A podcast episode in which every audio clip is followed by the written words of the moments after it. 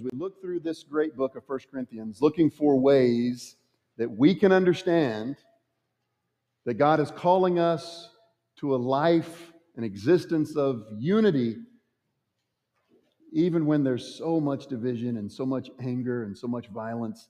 How is it that we can have unity in a world of division? Because the people there in Corinth, the church there so long ago, there in first century Corinth, they were living in a time of division and upheaval, and they needed to be brought together and unified. And so, this is God's message to them, which means it's God's message to us about how to be unified in a time of division. We're going to need to seek unity personally, just us being at peace with the Father, and then being at peace with one another as brothers and sisters in Christ, and then finding a way to bring unity and peace to an entire world. It all comes through Jesus.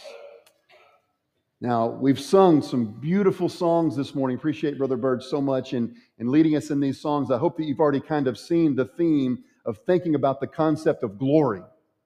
We glorify your name. We seek to give God glory, and that is a, a righteous and a noble and a good thing.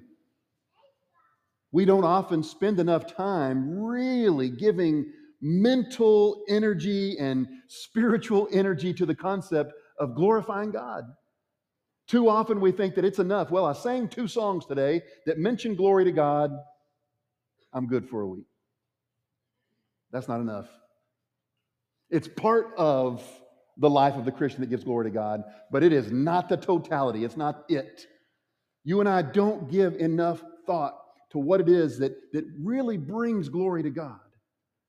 Now, we do spend a lot of time, and I, will admit this is, this is my fault. We give a lot of time and attention to what will make us be right with God. And that's something we should do. The Bible spends a lot of time talking about what you and I must do to be right before the Lord.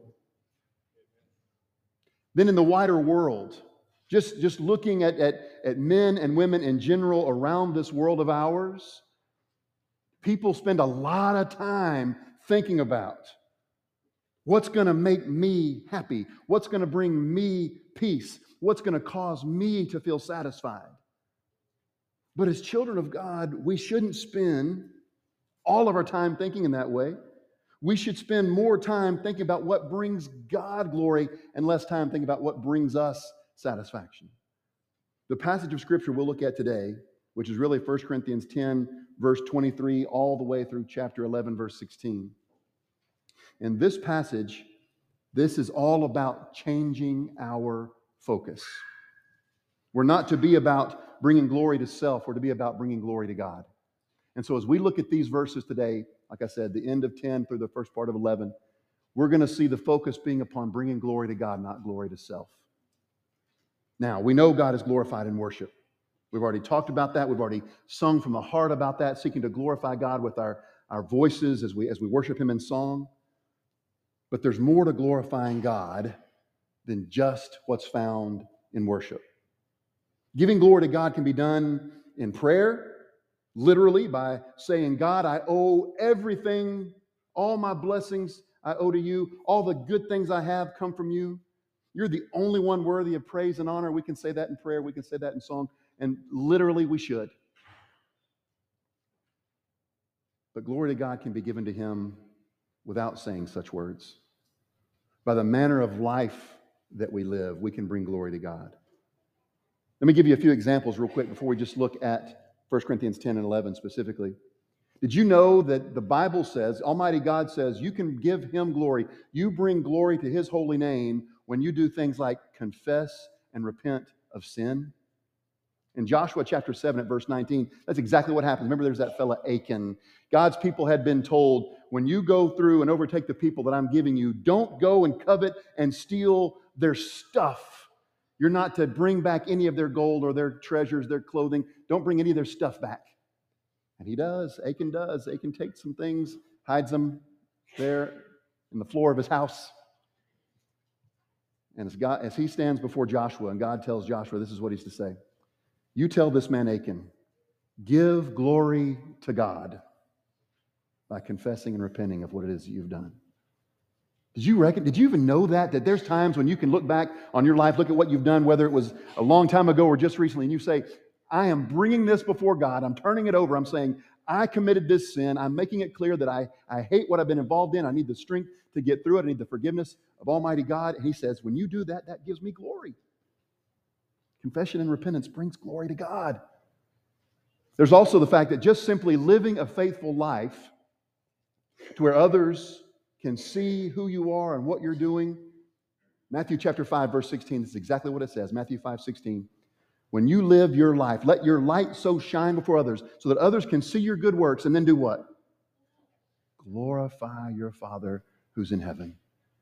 Our faithfulness, our continued trust in and obedience to Almighty God, the way we, that's without even saying a word, just living a life for Christ, he says that can bring glory to the Father. Then there's one other example. Whenever we actually speak the truth, whenever we teach the truth about who Jesus is and we speak the truth about what God's kingdom is about, when we speak the truth in this kind of way, it brings glory to God. This is in 1 Peter chapter 4, 1 Peter 4, verse 11. Whoever speaks, they are to speak as one who speaks the oracles of God. Whoever serves is one who serves by the strength that God supplies. Listen to this. In order that in everything God may be glorified through Jesus Christ. To him belong glory and dominion forever and ever. So when we speak the truth about God and when we serve others in a way that pleases God, we bring glory to God. So, just from those examples repentance, faithfulness, speaking the truth we see the Bible says there's lots of different ways that we bring glory and honor to God's perfect name. Well, what does it say specifically in 1 Corinthians 10 and 11? What we're going to see today is that from the attitude with which and the things that we eat, we can bring glory to God. The way that we view ourselves and others, we bring glory to God. The way that we treat others, all of these kinds of things are things that should be done to the glory of God, as Jake read just a moment ago. Whatever you do, in word or in deed, we sang from Colossians chapter 3, verse 17, whatever you do, may it be authorized by God in the name of the Lord.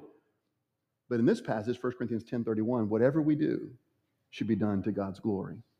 So read with me, and then we'll make our first point here. Let's look at 1 Corinthians 10. Let's start at verse 23. 1 Corinthians 10 23. All things are lawful, but not all things are helpful. In other words, you might read it this way I'm free to do what I like. All things are lawful, but not all things are helpful.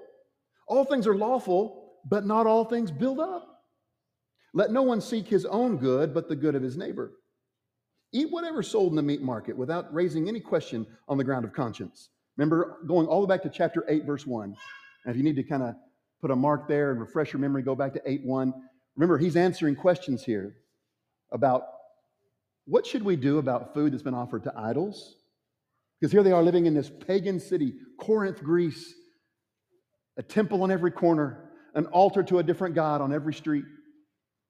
And, there's, and they've said, We've grown up bringing these things into these temples, and then only part of the meat's used, and the rest is then taken out to the meat market, and we buy it there and we take it home. What about that now? What should we do? What should we view these things? And he says, So eat whatever's sold in the meat market without raising a question on the ground of conscience. For the earth is the Lord's and the fullness thereof. He'd already said previous to this, you know there's no idol. You know there's no God behind that. You know that this is a nothing. So why would you worry? He says, if one of the unbelievers invites you to dinner and you're disposed to go, eat whatever's set before you without even raising a question on the ground of conscience. So if you're invited to dinner, go eat and don't worry about it. Don't say, first, let me ask you this question. Just eat. Enjoy the fellowship and show them by your faithfulness and, and your trust and your submission to the Lord what it is to belong to Jesus. But he says this in verse 28 But if someone says to you, I'll have you know, this meat that you're about to eat, this has been offered in sacrifice. In other words, offered in sacrifice to an, to an idol, to a pagan god.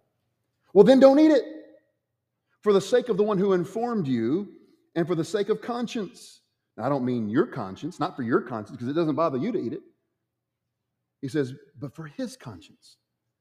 For why should my liberty be determined by someone else's conscience? If I partake with thanks, thankfulness, why am I denounced because of that for which I give thanks? In other words, I shouldn't.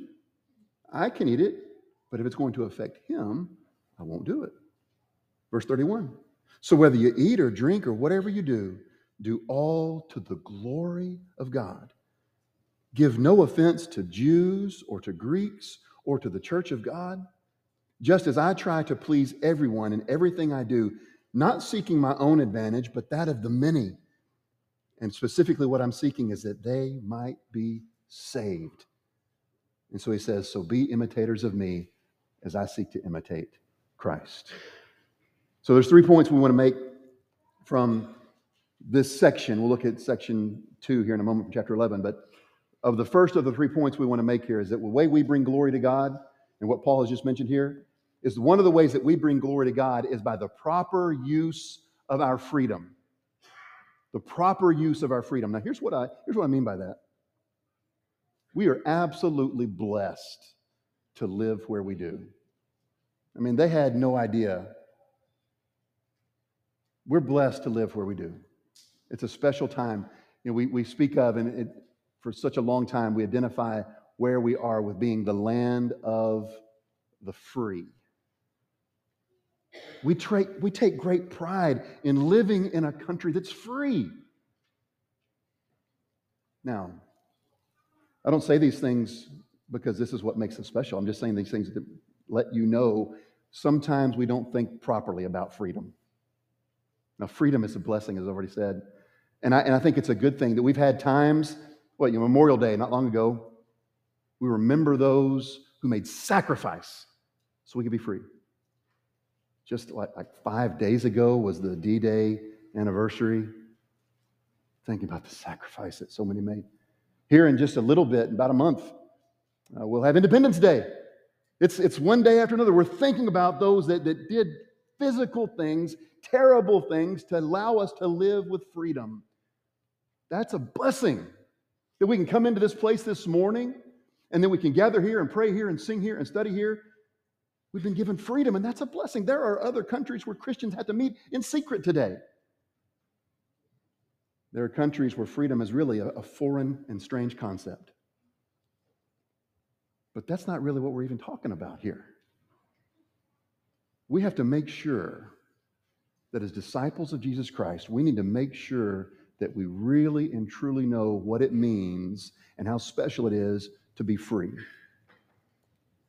Being free is not about just giving in to any and every whim. Being free is not about giving in to every thought or feeling. Being free is not about indulging in every passion that comes along. That is not what's being discussed. And in fact, that is not what the Lord would have us to deem proper freedom. Because as Paul just said here, we read in 1 Corinthians 10, did he not say, Well, all things are lawful, meaning I've got the right to do certain things, all kinds of things. He says, But not all things are helpful, not all things build up. And so, in other words, the disciple of Jesus, their freedom is limited to those things that help, those things that build up, those things that allow others to be encouraged and see and know and love and follow Jesus. So it's, it's outwardly focused, not inwardly focused. Well, I'm free, so therefore I get to do anything. No, it's I'm free, so therefore I must do what the Lord calls me to do. I must do those things that help others experience this true freedom also. He quotes from, in this passage, 1 Corinthians 10, he quotes from Psalm 24. And maybe you'll make note of that. I'll read it for you, but I want you to make note of Psalm 24, beginning at verse 1. He says, The earth is the Lord's and the fullness thereof. That's the passage he quotes. The earth is the Lord and the fullness thereof, the world and all who dwell therein, for he has founded it upon the seas and established it on the rivers. God made everything. And he says, So who shall ascend the hill of the Lord? And who shall stand in his holy place? Who is it that gets to stand before the Lord with confidence? Who is it that gets to stand before the Lord to be brought in and hearing, Well done, good and faithful servant? Well, it's he who has clean hands and a pure heart who doesn't lift up his soul to what's false, nor swear deceitfully? He'll receive a blessing from the Lord and righteousness from the God of his salvation. Such is the generation. Listen to this. Here's who stands before the Lord those who seek him, those who seek the face of the God of Jacob. So here's what I understand Paul to be doing here in 1 Corinthians 10. He says, You've been given freedom, and it's a blessing, but you use that freedom to stand before God and bring others to stand before God. You use that freedom to submit to His will rather than giving in to every whim and indulgence you may want to have. Your freedom is used to bring others to the Lord. You and I have been blessed with the freedom. Listen to this. This is going to sound strange, maybe counterintuitive, but this is what he says. We've been given the freedom to be obedient. We've been given the freedom to build other people up. One of the most helpful ways that I've ever uh, heard. I didn't come up with this, but it was shared with me, and I, I think it's great. One of the most helpful ways I thought about freedom is this it's not freedom from, it's freedom for. If you say, I'm in celebrating the fact that I have freedom from all restraint, I have freedom from all rules, I have freedom from all consequences, that's not the freedom the Lord says that He wants you to live. It's the freedom for the freedom for good, the freedom for truth, the freedom for justice, the freedom for building others up and encouraging them, the freedom to be able to share the gospel and help others to be saved. Remember, that's what he says, that's how he ends it. Look at chapter 10, verse 33. He says, Do all things for the glory of God. And I want you to recognize that what I've done is I've limited myself in some places. He says, I could have stood on this right, I could have stood on this principle. He could have said, I'm free to do whatever. He said, But no, I gave up a number of those things for this purpose to save some. He said, I've been granted freedom and for helping set others free. Freedom from the slavery of sin, freedom from the, the bondage of being afraid of death, and freedom from all those things that Satan wants to hang over our heads like a dark cloud. But the Lord says, when you've been washed in the blood of my son Jesus, You've been set free from all those things. Not afraid of death, not afraid of eternity, not afraid of men, but you are now free to help others live the same. And so, the first thing that we can do to glorify God is utilize freedom properly. It's not just freedom for all kinds of license and sin, it's freedom for bringing others into the gospel of truth. The next thing is this he says that glory is brought to God by the proper adherence to creation order. Look at chapter 11. Chapter 11 begins this way in verse 2. Chapter 11, 2. I commend you because you remember me in everything and maintain the traditions even as I delivered them to you. But I want you to understand that the head of every man is Christ, the head of a wife is her husband, and the head of Christ is God, the Father. Every man who prays or prophesies with his head covers dishonors his head. But every wife who prays or prophesies with her head uncovered dishonors her head, since it's the same as if her head were shaven. For if a wife will not cover her head, then she should cut her hair short. But since it's disgraceful for a wife to cut off her hair or shave her head, let her cover her head. For man ought not to cover his head, since he's in the image and glory of God, but woman is the glory of man. For man was not made from woman, but woman from man. Neither is man created for woman, but woman for man. All right, let's stop right there for a moment. This is one of those passages. This is one of those passages. Confusing, controversial, much debated, often ignored. And so I'm going to go ahead and say that it's most likely the case that what I will say in these brief comments won't be enough to satisfy many. And I'm aware of that. But this can be a beginning place that we can think through it and study together more. Because what's happening here is that even those that have studied this over the years, and maybe even many, many, come to the same conclusion. They come to the same outcome and position. The specifics of getting there are often, or should say, rarely understood alike. So just briefly, just, just in a summary kind of fashion, the first question is this, well, should, based on what you just read there, should all women be wearing veils today as they walk into the, the worship service? Should every single woman have some type of a veil? Because the language here indicates coming down off the head. So, in other words, should there be some type of a complete veil on every woman's head? You know, just a little napkin or some kind of a thing sitting up here doesn't fit what this is talking about. It's a coming down over the head. So, should every woman here have one of those on? Well, I dare say, if you look in this room, not many are going to fit that bill. So, are, are we all doing something wrong? Should we all change what we're doing? Because if that's the case, if it's true that that's what we should do, then every last one should acquiesce and submit and, and do what the Lord is calling us to. Amen? Amen. Where the Lord speaks, we speak. We seek to do what He calls us to do. But so I'm going to tell you, I think that as I look at this, if I've thought through this, I've studied this along with countless others, the short answer is no. Women are not required to wear that type of veil today as we gather here on the first day of the week for worship. Now, let me tell you why. Apparently, this was a very serious issue in the Greek city of Corinth in this time frame. For example, it continues to be an issue right up to this minute in certain places in, in the Middle East. You can just look at your headlines, just look at the, the last thing you've seen on the news. You probably read within the last couple of weeks uh, a few incidents that have happened in Iran. Back in September, a 22 year old woman was killed, murdered, uh, because she refused to wear her, uh, how do you pronounce it, hijab in public. And then just in April, there were two women at a store there in Iran that uh, the male authorities there didn't like the way they were refusing to wear their hijabs, so they threw yogurt on them and then threw them in jail.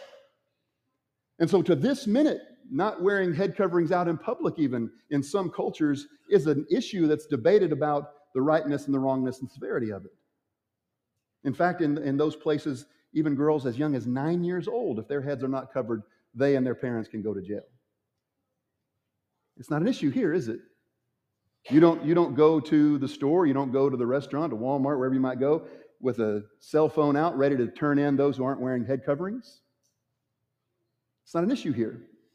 It's not an issue of thinking, well, if, if Laura doesn't wear a head covering over her head, then she's telling the world maybe a few really terrible things.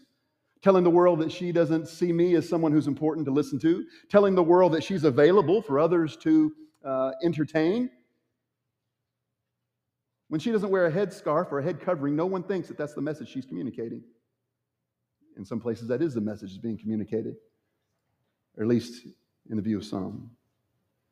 But it's not an issue here because we recognize, we absolutely recognize that there are some things in the ebb and flow of time, some things, some symbols come in and out of fashion of being powerfully symbolic.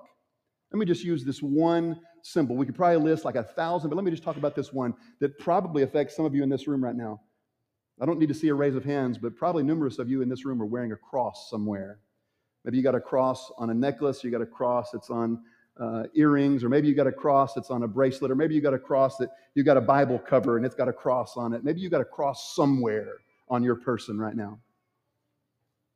And when you wear that cross and you demonstrate that, you are signifying to other people there's someone that I belong to.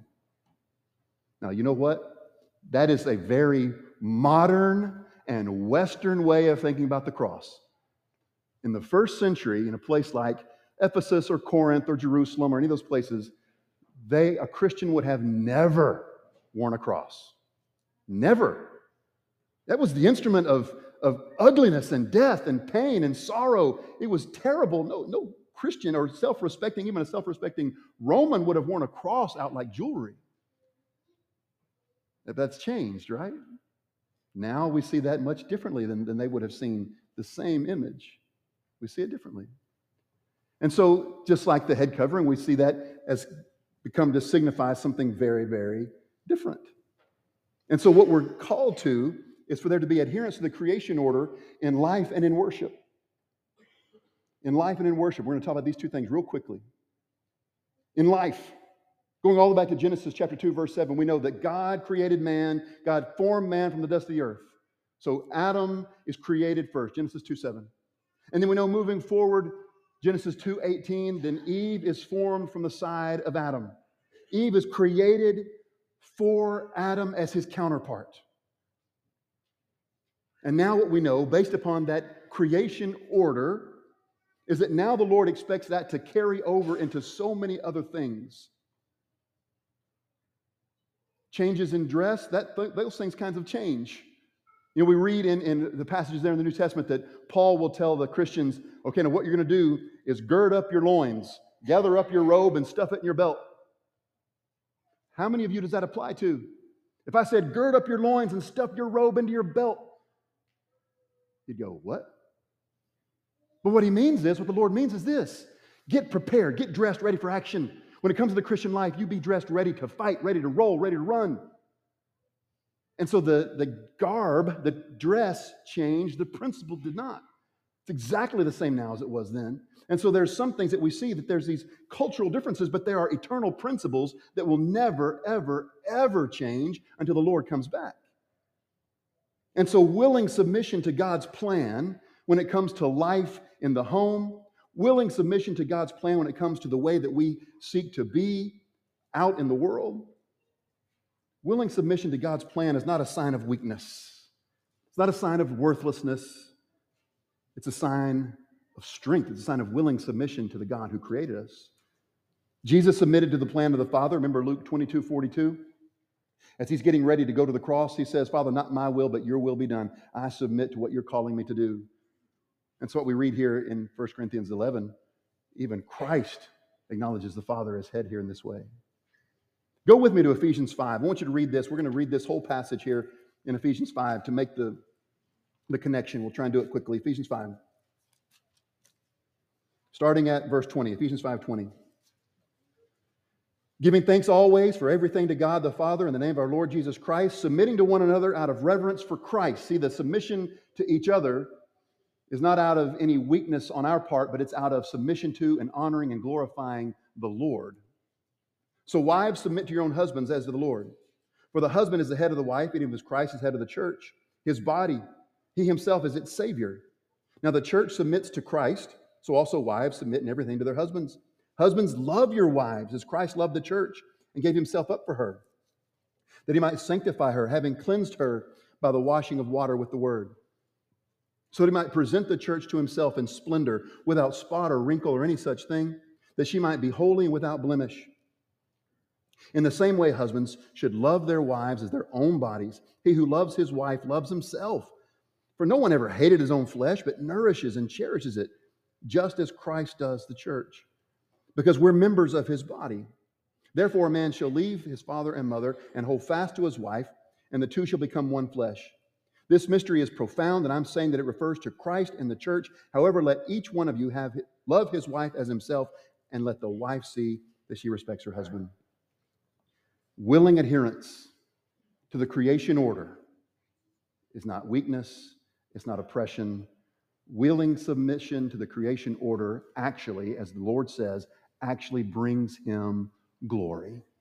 He said, I made you, I formed you, I gave you to one another, and I did this out of my wisdom and my love. And when you respect this, you give me glory. Adherence to the creation order glorifies God in life, but also in worship. Because God is the one, going all the way back to like a passage in Deuteronomy 12, God is always, always, always the one who decides when, where, and how he wants to be worshiped. He's always said, I'll tell you when, I'll tell you where, I'll tell you how I'll be worshiped. And so when we see this, you consider passages like, look at 1 Corinthians 12 real quick. Verse 10, 1 Corinthians 12, 10.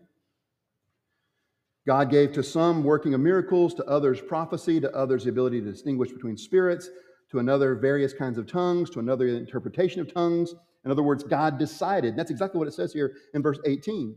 So 12, 18. As it is, God arranged the members in the body, each one of them as he chose. Verse 28. God has appointed in the church first apostles, second prophets, third teachers, then miracles, then gifts of healing, helping, administrating, and various kinds of tongues. And he'll go on to say, look, not everybody's an apostle, not everybody's a prophet, not everybody's a teacher. He said, I have a plan, and I've given this plan, and I choose how I'll be worshiped. I choose where, I choose why. I choose, God says. Your job as my creation is to glorify me in the way I've called you to. And so God's plan for men and women, going all the way back to the creation order, whether it's in 1 Timothy chapter 2, verses 11 through 13, or 1 Corinthians 14, verses 35 or 34 and 35. or wherever else it might be, but just right here in 1 Corinthians 11. He says, I decide. And so, something that will not ever, ever change until the Lord returns is the Lord has a plan for who will be